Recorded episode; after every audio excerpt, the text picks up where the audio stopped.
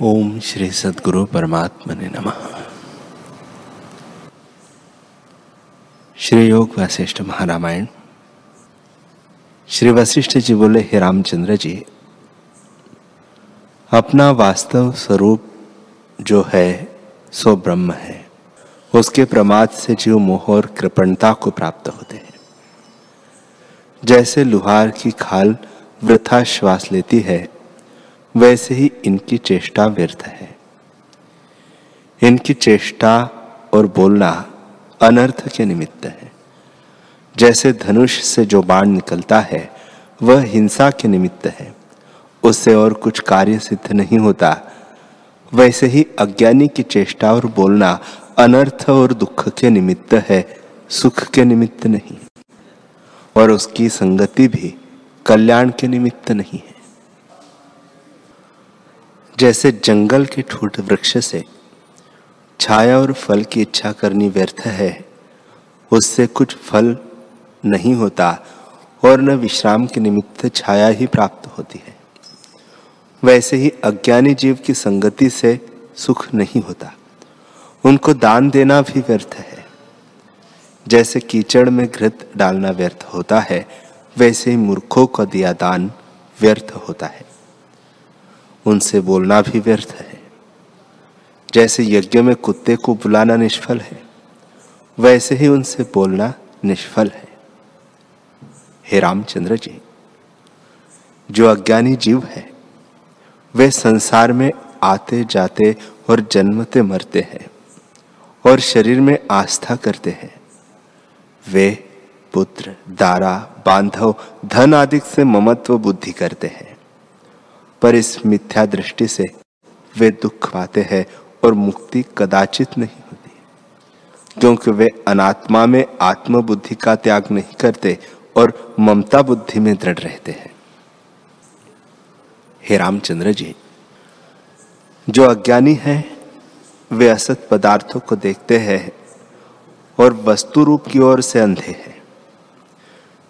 इससे वे परमार्थ धन से विमुख है। नरक का सार जो स्त्री आदि है, उनमें वे प्रीति करते हैं और उनको देखकर प्रसन्न होते हैं। जैसे मेघ को देखकर मोर प्रसन्न होता है, वैसे ही स्त्री आदि को देखकर मूर्ख प्रसन्न होते हैं। हे राघव, मूर्ख को मारने के निमित्त स्त्री विष की बेल है, नेत्र उसके फूल है होठ पत्ते हैं। स्तन गुच्छे है और अज्ञान रूपी भंवरे वहाँ विराजमान होते हैं और उसका नाश करते हैं। मति रूपी तालाब में हर्ष रूपी कमल और चित्त रूपी भंवरे सदा रहते हैं और अज्ञान रूपी नदी में दुख रूपी लहरें और तृष्णा रूपी बुलबुले उठते हैं। यह नदी मरण रूपी बड़वाग्नि में जा पड़ेगी। हे रामचंद्र जी, जब जन्म होता है, तब जीव महागर्भ अग्नि से जलता हुआ निकलता है और महामूर्ख अवस्था में निकलकर दुखी होता है। वह जब यौवन अवस्था को प्राप्त होता है, तब विषयों का सेवन करता है। वे भी दुख के कारण होते हैं। फिर वृद्ध अवस्था को प्राप्त होता है। तब शरीर अशक्त होता है और हृदय को तृष्णा जलाती है। इस प्रकार जन्म मरण अवस्था में जीव भटकते हैं। हे रामचंद्र जी संसार रूपी कूप में मोह रूपी घटों की माला है और तृष्णा और वासना रूपी रस्सी से बंधे हुए जीव भ्रमते हैं। ज्ञानवान को संसार कोई दुख नहीं देता। गोपत की नई तुच्छ हो जाता है। पर अज्ञानी को समुद्र की तरह उससे उबरना कठिन होता है। वह अपने भीतर ही भ्रम देखता है और निकल नहीं सकता। थोड़ा भी उसको बहुत हो जाता है। जैसे पक्षी को पिंजड़े में और कोल्हू के बैल को घर ही में मार्ग दुस्तर हो जाता है वैसे ही अज्ञानी को तुच्छ संसार बड़ा दुस्तर भासता है। हे राघव, जगत को रमणीय जानकर जीव उसके जिन पदार्थों की इच्छा करता है, वे सब पंचभौतिक पदार्थ है। पर वह मोह से उनको सुंदर जानता है, उनमें प्रीति करता है और उन्हें स्थिर जानता है। वे सब अनर्थ के निमित्त है। हे रामचंद्र जी अज्ञान रूपी चंद्रमा के उदय से भोग रूपी वृक्ष पुष्ट होते हैं। वे जन्मों की परंपरा रूप परंपरा रूप रस को पाते हैं। कर्म रूपी जल से सिंचते हैं और पुण्य और पाप रूपी मंजिरी उनमें होती है। अज्ञान रूपी चंद्रमा का अमृत वासना है। अज्ञान रूपी चंद्रमा का अमृत वासना है और आशा रूपी चकोर उसको देखकर प्रसन्न होता है। आशा रूपी कमलिनी पर अज्ञान रूपी भवरा बैठकर प्रसन्न होता है। इसलिए सब जगत अज्ञान के कारण रमणीय भासता है। हे रामचंद्र जी,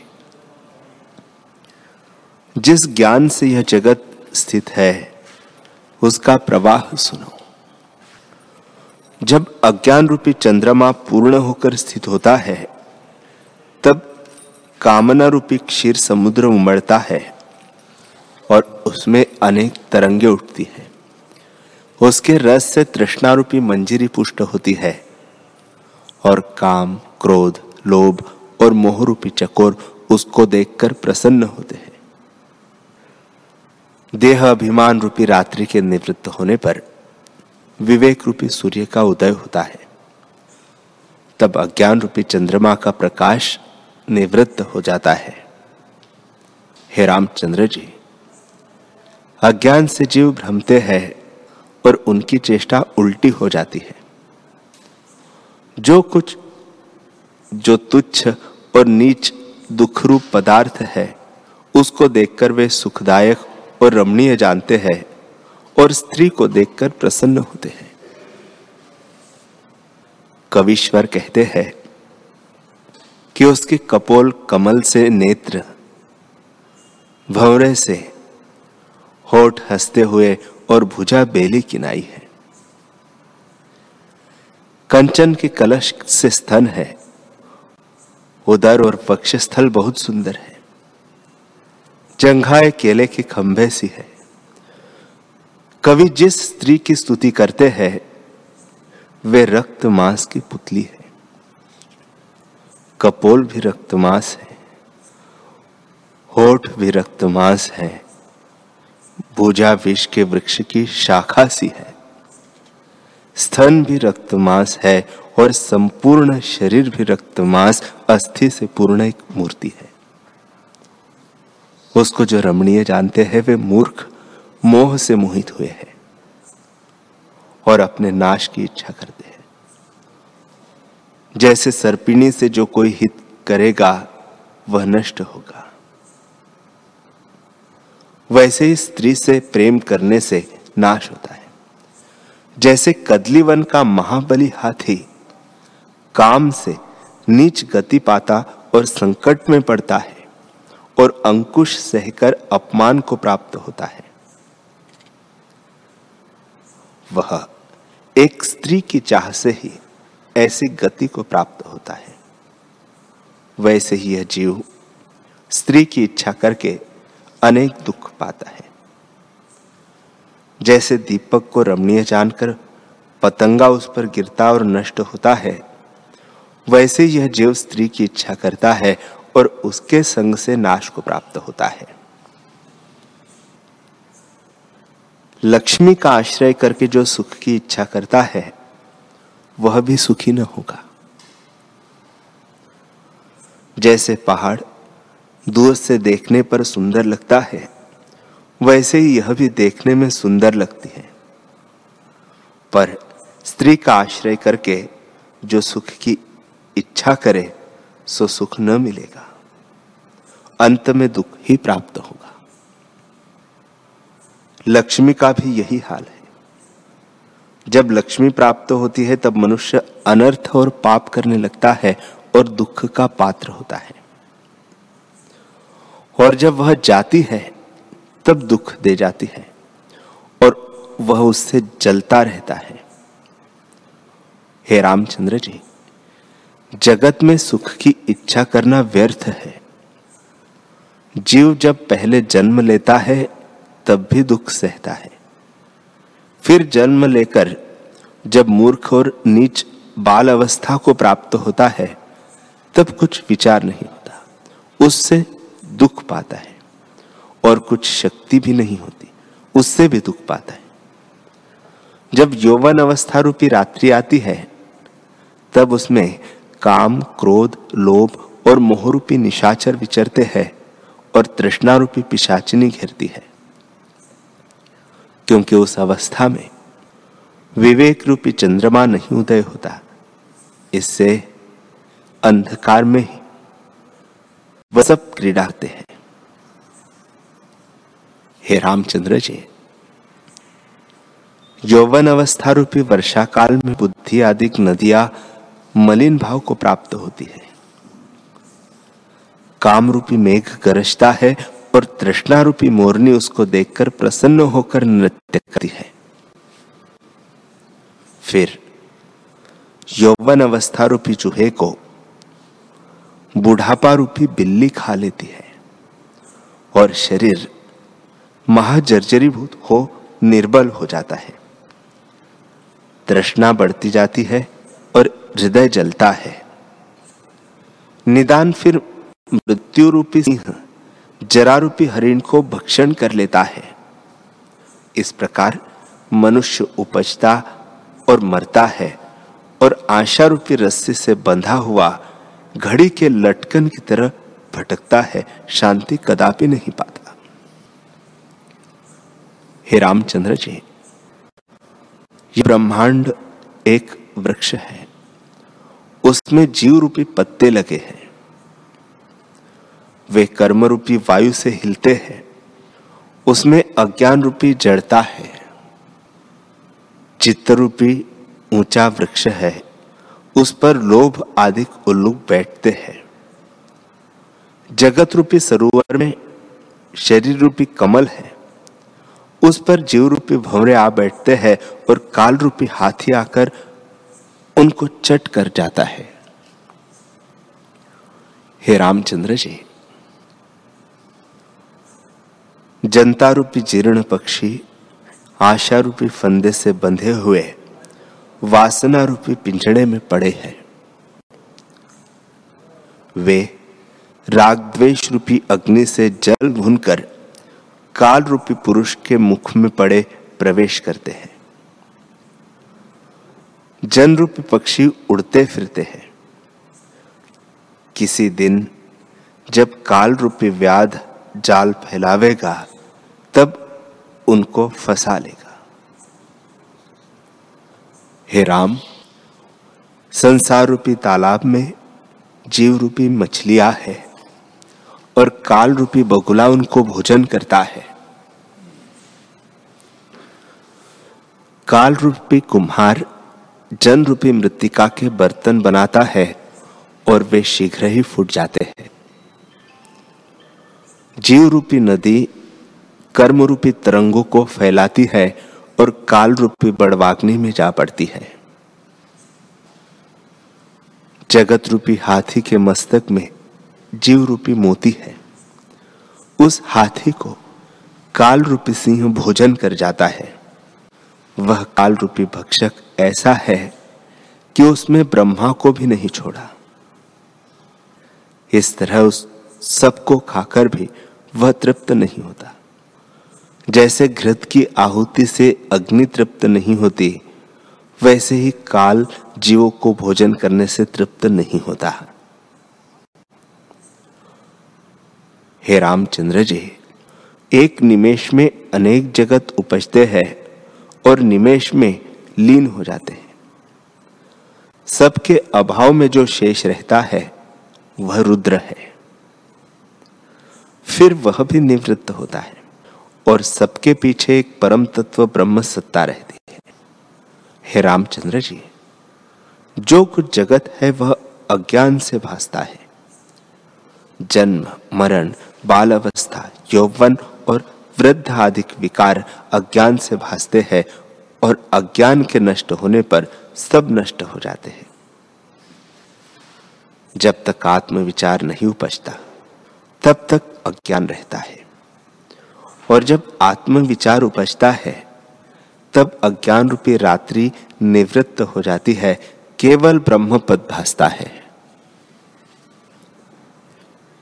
श्री वशिष्ठ जी बोले, हे रामचंद्र जी, यह संसार रूपी यौवन चेतन रूपी पर्वत के श्रृंग पर स्थित है और अविद्या रूपी बेली उसमें बढ़कर विकास को प्राप्त हुई है। सुख, दुख, भाव, अभाव और अज्ञान उसके पत्र, फूल और फल है। जहाँ अविद्या सुखरूप होकर स्थित होती है, वहाँ ऊँचे सुख का भोग कराती है और सत्य प्रतीत होती है और जहाँ दुख रूप होकर स्थित होती है वह दुखरूप भासती है। वे ही सुख व दुख इसके फल है। दिन फूल है और रात्रि भंवरे है। जन्म अंकुर है और यह भोग रूपी रस से पूर्ण है। जब विचार का घुन अविद्या रूपी वृक्ष को खाने लगता है, तब नष्ट हो जाती है। जब तक विचार रूपी घुन नहीं लगा तब तक वह दिन दिन बढ़ती और दृढ़ होती जाती है। हे रामचंद्र जी अविद्या रूपी बेली का मूल संवित का हुरना है, उससे यह फैलती है। तारांगण उसके फूल है, चंद्रमा और सूर्य उसका प्रकाश और दुष्कृत कर्म रूपी नरक स्थान कंटक है। शुभ कर्म रूपी स्वर्ग उसके फूल है। और सुख दुख रूपी फल इसमें लगते हैं। जीव उसके पत्ते हैं, जो काल रूपी वायु से हिलते और जीर्ण होकर गिर पड़ते हैं। पृथ्वी उसकी त्वचा है, पर्वत पीड़ है। उसमें मरण रूपी छिद्र, जन्म रूपी अंकुर और मोह रूपी कलिया है, जिनके महासुंदर गोरे अंग हैं। उनसे जीव मोहित होते हैं। जैसे स्त्री को देखकर पुरुष मोहित होते हैं। यह सात समुद्रों के जल से सिंची जाती है और उससे पुष्ट होती है। उस बेली में एक विषधर सर्पिणी रहती है। जो कोई उसके निकट जाता है, उसको काटती है और वह मूर्छित हो गिर पड़ता है। संसार रूपी मूर्छा की देने वाली तृष्णा रूपी सर्पिणी है। वह बेली अन्यथा नष्ट नहीं होती। जब विचार रूपी घुन उसको लगे तो नष्ट हो जाती है। हे रामचंद्र जी, जो कुछ प्रपंच तुमको भासता है, सो सब अविद्या रूप है। कहीं अविद्या जल रूप हुई है, कहीं पहाड़, कहीं नाग, कहीं देवता, कहीं दैत्य कहीं पृथ्वी, कहीं चंद्रमा, कहीं सूर्य, कहीं तारे, कहीं तम, कहीं प्रकाश, कहीं तेज, कहीं पाप, कहीं पुण्य, कहीं स्थावर, कहीं मूढ़ रूप, कहीं अज्ञान से दीन और कहीं ज्ञान से आप ही क्षीण हो जाती है। कहीं तप दान आदि से क्षीण होती है, कहीं पाप आदि से बढ़ती है। कहीं सूर्य रूप होकर प्रकाश करती है कहीं स्थान रूप होती है कहीं नरक में लीन है कहीं स्वर्ग निवासी है कहीं देवता होती है कहीं कृमि होती है कहीं विष्णु रूप होकर स्थित हुई है कहीं ब्रह्मा होकर स्थित है कहीं रुद्र है कहीं अग्नि रूप है कहीं पृथ्वी रूप हुई है और कहीं आकाश व कहीं भूत भविष्य और वर्तमान हुई है हे रामचंद्र जी, जो कुछ देखने में आता है, वह सब महिमा इसी की है। ईश्वर से लेकर तृण पर्यंत सब अविद्या रूप है। जो इस दृश्य जाल से अतीत है, उसको आत्मलाभ जानो। राम जी ने पूछा, हे ब्राह्मण विष्णु और हर आदि तो शुद्ध आकार आकाश जाती है। इनको अविद्या तुम कहते हो। यह सुनकर मुझको संशय उत्पन्न हुआ है। श्री वशिष्ठ जी बोले, हे राम, प्रथम यह सुनो कि अविद्या और तत्व किसको कहते हैं। जो अविद्यमान हो और विद्यमान भाषे वह विद्या है। और जो सदा विद्यमान है, उसको तत्व कहते हैं। हे राघव, शुद्ध संवित और कलना से रहित जो चिन्मात्र आत्मसत्ता है, वही तत्व है। उसमें जो अहम उल्लेख से संवेदन कलना पूर्ण रूप से फूर्ती है, वही चिन्मात्र संवित का आभास है। वही संवेदन फुरकर स्थान भेद से सूक्ष्म, स्थूल और मध्य भाव को प्राप्त हुआ है। और फिर वही दृढ़ स्पंद से मनन भाव को प्राप्त हुआ है। सात्विक, राजस और तामस, तीनों उसी के आकार हैं। वह विद्या, त्रिगुण, प्राकृत धर्मिणी हुई है। और तीन गुण जो तुमसे कहे हैं वे भी एक एक गुण तीन तीन प्रकार के हैं, जैसे अविद्या के गुण नौ प्रकार के भेद को प्राप्त हुए हैं। जो कुछ तुमको दृश्य भासता है, वह अविद्या के नौ गुणों में है। ऋषिश्वर, मुनीश्वर, सिद्ध, नाग, विद्याधर और देवता अविद्या के सात्विक भाग है। और उस सात्विक भाग के विभाग में नाग, सात्विक तामस है। विद्याधर, सिद्ध, देवता और मुनीश्वर अविद्या के सात्विक भाग में सात्विक राजस है और हर हरि हरादि केवल सात्विक ही है। हे रामचंद्र जी, सात्विक जो प्रकृत भाग है उसमें जो तत्व हुए हैं, वे मोह को नहीं प्राप्त होते, क्योंकि वे मुक्ति रूप होते हैं।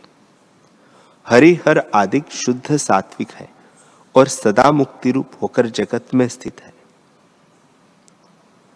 वे जब तक जगत में है, तब तक जीवन मुक्त है और जब देह मुक्त हुए, तब परमेश्वर को प्राप्त होते हैं। हे रामचंद्र जी, अविद्या के दो रूप हैं। एक अविद्या विद्या रूप होती है, जैसे बीज फल होता है और फल बीज होता है। जैसे जल से बुलबुला उठता है, वैसे ही अविद्या से विद्या उपजती है और विद्या से अविद्या लीन होती है। जैसे काष्ठ से अग्नि उपजकर काष्ठ को जलाती है वैसे ही विद्या विद्या से उपजकर अविद्या का नाश करती है। वास्तव में सब चिदाकाश है। जैसे जल में तरंग कलना मात्र है, वैसे विद्या अविद्या की भावना मात्र है। इसको त्याग कर शेष आत्मसत्ता ही रहती है। अविद्या और विद्या आपस में प्रतियोगी है, जैसे तम और प्रकाश। इससे इन दोनों को त्याग कर आत्मसत्ता में स्थित हो। विद्या और अविद्या कल्पना मात्र है। विद्या के अभाव का नाम अविद्या है और अविद्या के अभाव का नाम विद्या है। यह प्रतियोगी कल्पना मिथ्या है। जब विद्या उपजती है, तब अविद्या को नष्ट करती है। और जब फिर आप भी लीन हो जाती है, जैसे काष्ठ से उपजी अग्नि, काष्ठ को जलाकर आप भी शांत हो जाती है। इससे जो शेष रहता है, वह अनिर्वचनीय पद सर्वव्यापी है। जैसे वट बीज में पत्र, शाखा, फूल, फल और पत्ते होते हैं। वैसे सब में एक अनुस्यूत सत्ता व्याप्त है। वही ब्रह्म तत्व सर्वशक्तिमान है। उसी से सब शक्तियों का स्पंदन है। वह आकाश से भी शून्य है। जैसे सूर्यकांत मणि में अग्नि होती है और दूध में घृत है, वैसे ही सब जगत में ब्रह्म व्याप्त हो रहा है। जैसे दधी के मथे बिना घृत नहीं निकलता, वैसे विचार बिना आत्मा नहीं भासता। जैसे अग्नि से चिंगारी और सूर्य से किरणें निकलती है, वैसे यह जगत आत्मा का किंचन रूप है। जैसे घट का नाश होने पर भी घटाकाश अविनाशी है वैसे जगत के अभाव में भी आत्मा विनाशी है। हे रामचंद्र जी, जैसे चुंबक पत्थर की सत्ता से जड़ लोहा चेष्टा करता है, परंतु चुंबक सदा करता ही रहता है। वैसे ही आत्मा की सत्ता से जगत देहादिक चेष्टा करते हैं और चेतन होते हैं, परंतु आत्मा सदा करता है। इस जगत का बीज चैतन्य आत्म सत्ता है। और उसमें संवित संवेदन आदि शब्द भी कल्पना मात्र है। जैसे जल को कहते हैं कि बहुत सुंदर और चंचल है, और जल ही जल है, वैसे संवेदन आदि सब चैतन्य रूप है। जहाँ न किंचन है, न अकिंचन है। वही तो तुम्हारा स्वरूप है। हरि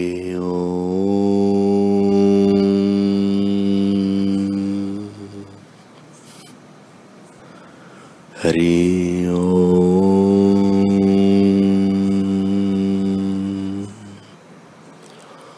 ओम सहनावतु सहनौ भुनक्तु सह वीर्यं करवावहे। तेजस्विनावधीतमस्तु।